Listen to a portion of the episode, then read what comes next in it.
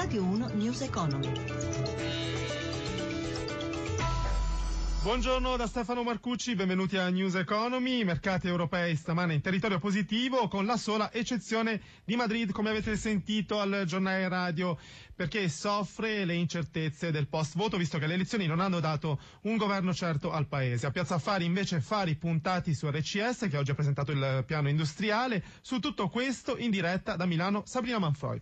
E come detto, prosegue in netto calo la borsa di Madrid, che ha, perso con, ha aperto con meno due per cento di eh, perdita, mentre ora segna meno uno virgola settantotto per cento. In controtendenza al resto d'Europa, con Milano che guadagna lo zero virgola settantaquattro per cento, Londra sale di un punto, Parigi dello zero virgola ottantaquattro per cento, resta la migliore Francoforte più uno virgola cinquantotto per cento. Per quanto riguarda lo spread, che era risalito in apertura a centosette punti base, ora è a centotré e all'uno virgola cinquantanove per cento rendimento decennale. A Piazza Affari gli acquisti premiano un po' tutti i settori, con l'eccezione delle utilities e di Moncler. Nel listino principale tra i migliori S T M più uno virgola nove, E N I più uno virgola otto, Unicredit e F C A salgono dell'uno virgola tre per cento. Fuori dal listino, come dicevi, corre R C S, questa mattina la presentazione del nuovo piano industriale industriale del prossimo triennio, il titolo balza dell'otto virgola sessantasei per cento. L'euro infine scambia a uno virgola zero otto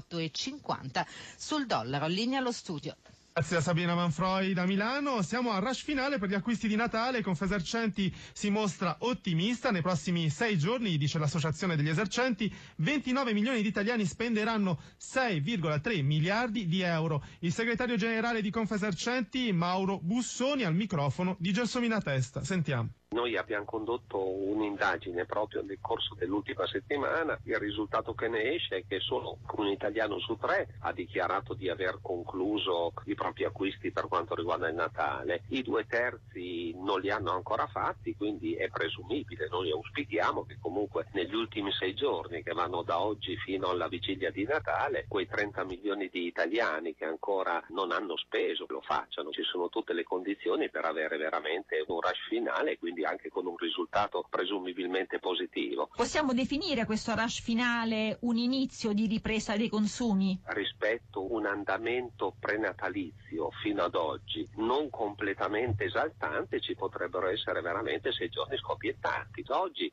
ci troviamo in un clima diverso, ci sono sempre degli elementi di preoccupazione, però sono esterni rispetto alla capacità degli italiani di poter fare spesa, quindi di poter fare acquisti. La volontà c'è, le intenzioni ci sono, i margini ci sono, perché due terzi è un numero molto importante, quindi eh, c'è una massa di miliardi che potrebbe essere spesa in questi giorni e far ritornare il sorriso anche al settore commerciale, che per la verità è da cinque anni che continua a non sorridere, quindi speriamo che così possa essere. Allora, dai regali ai viaggi. Secondo Assoviaggi, l'associazione italiana delle agenzie di viaggio, la paura del terrorismo ha influito sulle prenotazioni delle feste. L'associazione si sta attivando anche per chiedere lo stato di crisi per il comparto. Meno pessimista però il presidente del gruppo Uvet, Luca Patanè, l'intervista di Giuseppe Di Marco.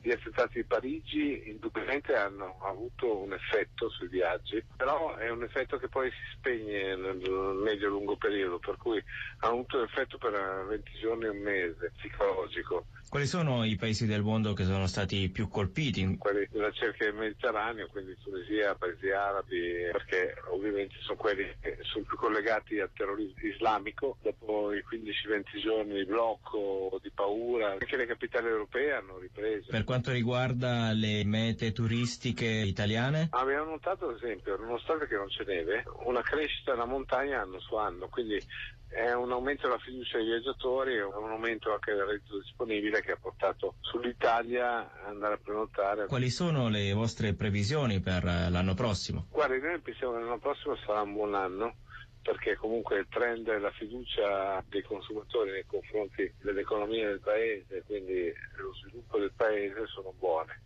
Quindi noi abbiamo, diciamo, una visione positiva. News Economy a cura di Roberto Pippan torna alle diciotto e zero due. Grazie per averci ascoltati, grazie a Cristina Pini per la collaborazione, regia Gabriele Cagliazzo. Da Stefano Marcucci, buon proseguimento su Radio uno.